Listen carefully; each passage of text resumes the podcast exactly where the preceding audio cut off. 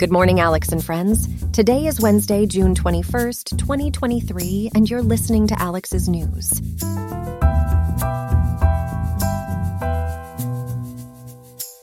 Today's weather forecast in Riverside calls for a high of 84.7 degrees and a low of 60.6 degrees. Now let's dive into the stories we'll be covering in today's episode of Alex's News. First up, we have a heartbreaking report on a massive theft of food aid in Ethiopia, leaving millions of people hungry once again. The United States and the United Nations have suspended deliveries following this incident. We'll bring you the latest details on this devastating situation. Next, we'll discuss a disturbing rise in threats and harassment towards election workers as the upcoming presidential election approaches. These incidents have become a plague on the process and we'll delve into the impact they may have on the democratic process.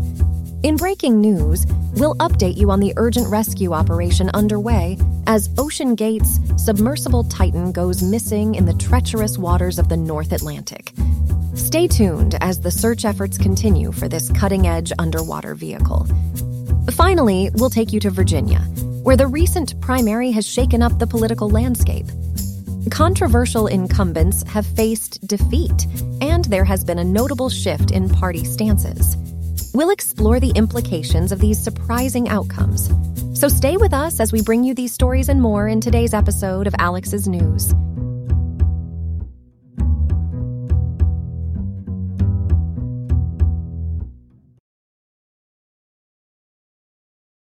Our top story today focuses on the dire situation in Ethiopia, where millions of people are facing hunger once again due to a massive theft of food aid. Joining us for an in depth analysis is our reporter, Antoni. Antoni, could you shed some light on the current situation? Absolutely, Connie. The delivery of food aid to Ethiopia from the United States and the United Nations has been halted for nearly three months due to a significant theft of donated food. This suspension has resulted in reports of the first deaths from starvation during this period. It's truly a heartbreaking situation. How much food aid has been stolen so far? Preliminary findings indicate that over 7,000 metric tons of donated wheat alone were stolen in the Tigray region, but the exact amount of food aid stolen is still unknown. The theft is believed to be the largest on a record with suspicions pointing towards senior Ethiopian officials and fighters as being involved. It's a deeply troubling situation. What are the potential implications or consequences of this theft? Well, Connie, aside from the tragic loss of lives due to starvation, this incident raises concerns about the ability to detect and prevent such theft. It also sparks worries about the distribution of aid in corruption-plagued countries. This is particularly relevant as the Biden administration seeks support for aid to countries like Ukraine, known for their challenges with corruption. The discovery of stolen food aid highlights the pressing need for increased scrutiny and safeguards to ensure that donations reach those who truly need them.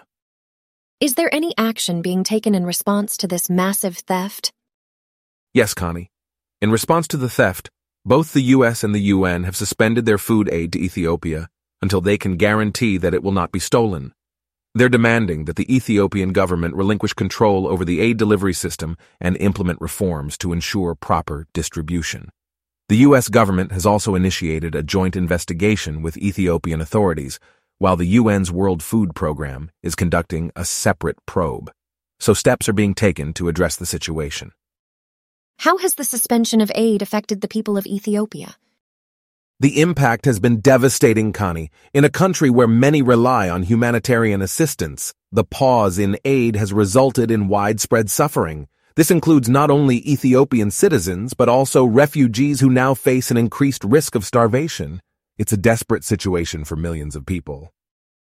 It's clear that effective mechanisms need to be put in place to prevent aid theft and ensure the efficient distribution of assistance. Are there any other factors or peculiarities worth noting here? Absolutely, Connie. The situation in Ethiopia serves as a stark reminder of the ongoing challenges in post-war zones. It highlights the urgent need for more effective mechanisms to prevent aid theft and ensure efficient distribution. Without these measures in place, the efforts to alleviate hunger and address the long-term impacts of war in Ethiopia, will continue to face significant challenges. Thank you, Anthony, for your comprehensive analysis of this distressing situation. We truly appreciate your expertise and insights on this matter. Thank you, Connie. It's always a pleasure to contribute to our news discussions. Welcome back to our morning news podcast. In our second story today, we're going to discuss a deeply concerning issue involving election workers in the United States. Joining us to provide more insights is our reporter, Ellie. Good to have you here, Ellie. Thank you, Connie. I'm glad to be here to shed some light on this troubling situation faced by election workers across the country. Great.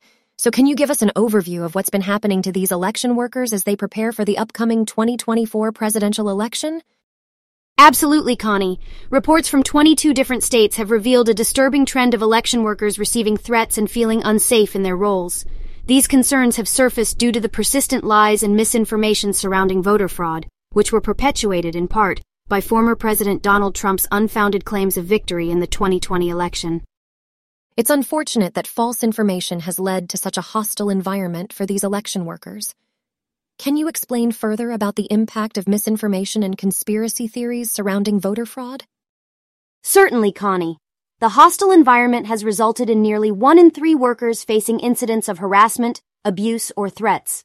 This alarming statistic highlights the dangerous consequences false information can have on the safety and well-being of those responsible for conducting fair and free elections. It's worth noting that there is a lack of evidence supporting widespread voter fraud, further emphasizing the unjustified nature of these attacks on election workers. It's truly disheartening to hear about the extent of these threats. Can you provide some examples of the forms these threats have taken? Yes, Connie. Election workers have faced various forms of threats, ranging from being followed to having their personal addresses made public. Shockingly, some workers have even reported instances of violence and endangerment against themselves and their loved ones, including harm to their pets. This distressing reality not only puts the lives of these dedicated individuals at risk, but also creates a chilling effect that could discourage others from taking on these critical roles in future elections. Absolutely terrifying. It's important that we pay attention to this issue. Now, has this situation caught the attention of media outlets? Yes, Connie. Media outlets such as NPR have taken notice of the gravity of this situation. In fact, NPR recently conducted an investigation and obtained contact information for thousands of local election workers.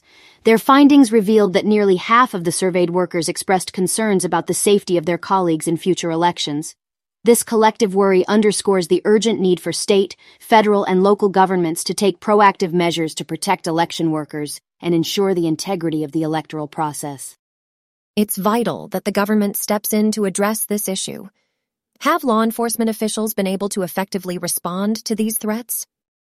Connie, law enforcement officials have faced significant challenges in addressing these threats and providing adequate protection to election workers. The complex nature of online harassment and the anonymity it affords perpetrators make it difficult for authorities to intervene effectively.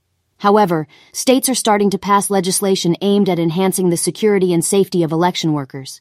These measures include stronger penalties for those who engage in threats or harassment against election officials.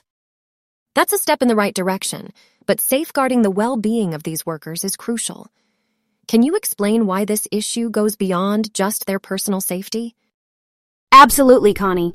The threats faced by election workers undermine the fundamental principles of free and fair elections, eroding public trust in the electoral system.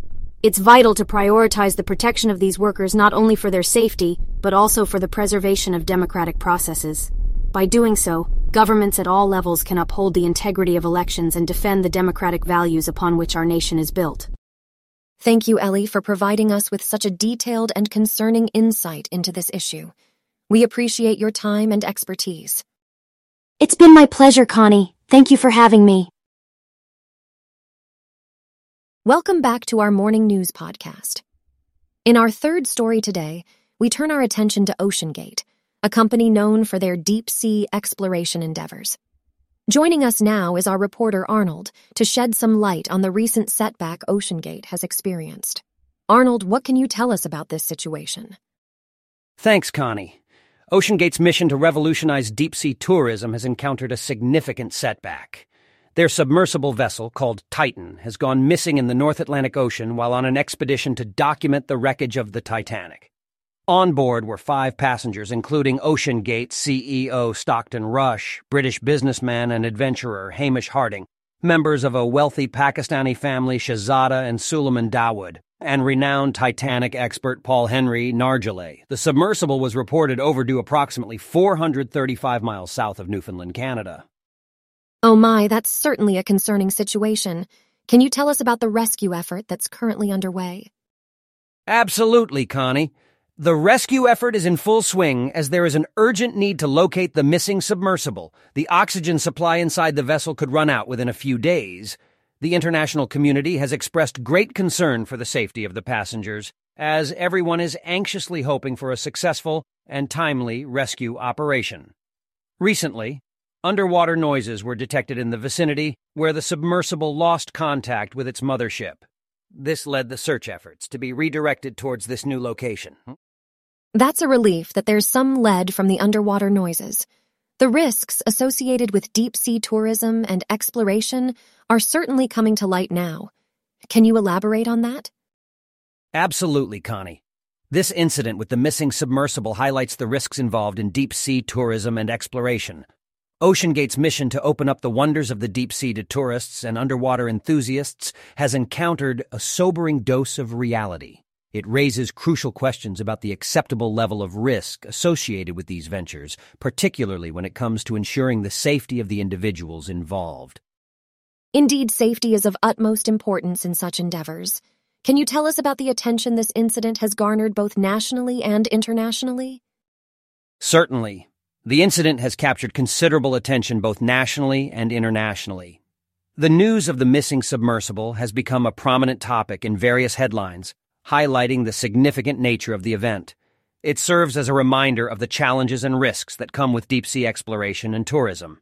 Additionally, I'd like to note that our article also covers several other news stories, ranging from discussions on the Supreme Court's decision on abortion rights to election worker safety concerns, and even a crew's disqualification from a fishing tournament due to a mutilated catch. Thank you, Arnold, for providing us with these crucial updates. As the rescue efforts continue, we truly hope that the passengers of the Titan will be located and brought back to safety. This incident prompts us to reflect on the role of safety measures and risk assessment in thrilling and groundbreaking ventures in the deep sea. Thank you for joining us today, Arnold. Thank you, Connie. It's my pleasure to be here and provide the latest details on this ongoing situation. Welcome back to our morning news podcast. We've got an interesting story to dive into today, as the recent primary election for Virginia state senators brought about some major changes within the political landscape. Joining us to discuss this is our talented news reporter, Jenna. Good to have you here, Jenna. Thank you, Connie. It's great to be here and discuss the exciting developments in the Virginia primary election. So, Jenna, let's start by setting the stage. Can you give us an overview of what happened in this election? Absolutely, Connie. In this recent primary election, we witnessed the ousting of a number of controversial incumbents from their respective party nominations.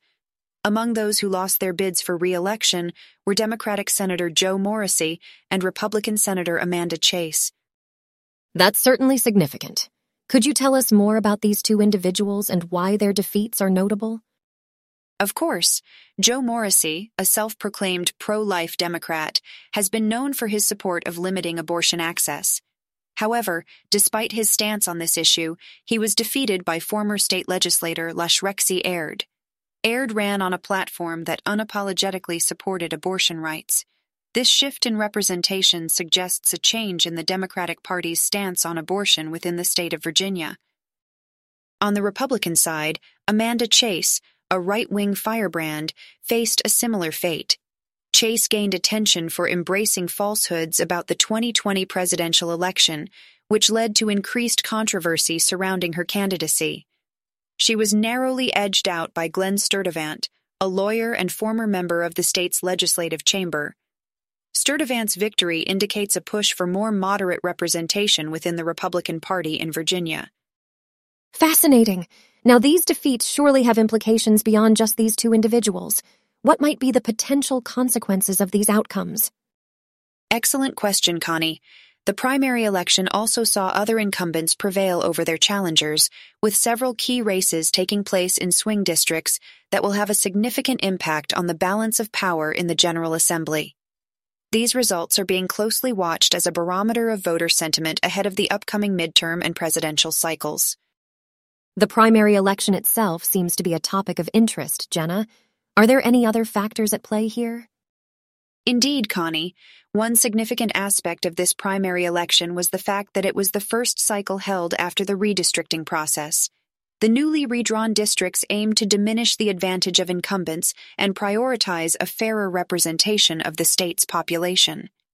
Many incumbents faced serious challenges due to the redistricting, leading to a wave of retirements by veteran lawmakers and an already high turnover in Virginia's legislature. That's an interesting point, Jenna. So, overall, what can we take away from these results? In summary, Connie, the defeats of Joe Morrissey, Amanda Chase, and other controversial state senators in the primary election signify a significant shift in the political landscape of Virginia. These results demonstrate a changing stance on abortion within the Democratic Party, as well as a push for more moderate representation within the Republican Party. With the upcoming midterm and presidential cycles, the outcomes of the primary are serving as an important indicator of voter sentiment. Additionally, the redistricting process has played a significant role in the high turnover of lawmakers in Virginia. Well, thank you, Jenna, for providing us with such a comprehensive analysis of the Virginia primary election and its implications. Your insights have been valuable, and we appreciate your expertise. My pleasure, Connie. It was great discussing this story with you. Thank you for having me. And thank you, our listeners, for tuning in. Stay tuned for more engaging news stories in our podcast. Have a wonderful day. That's all we have for now. Today's episode was made with ChatGPT, ElevenLabs, and a program written by you. I hope you have a great day. I'll see you tomorrow, Alex.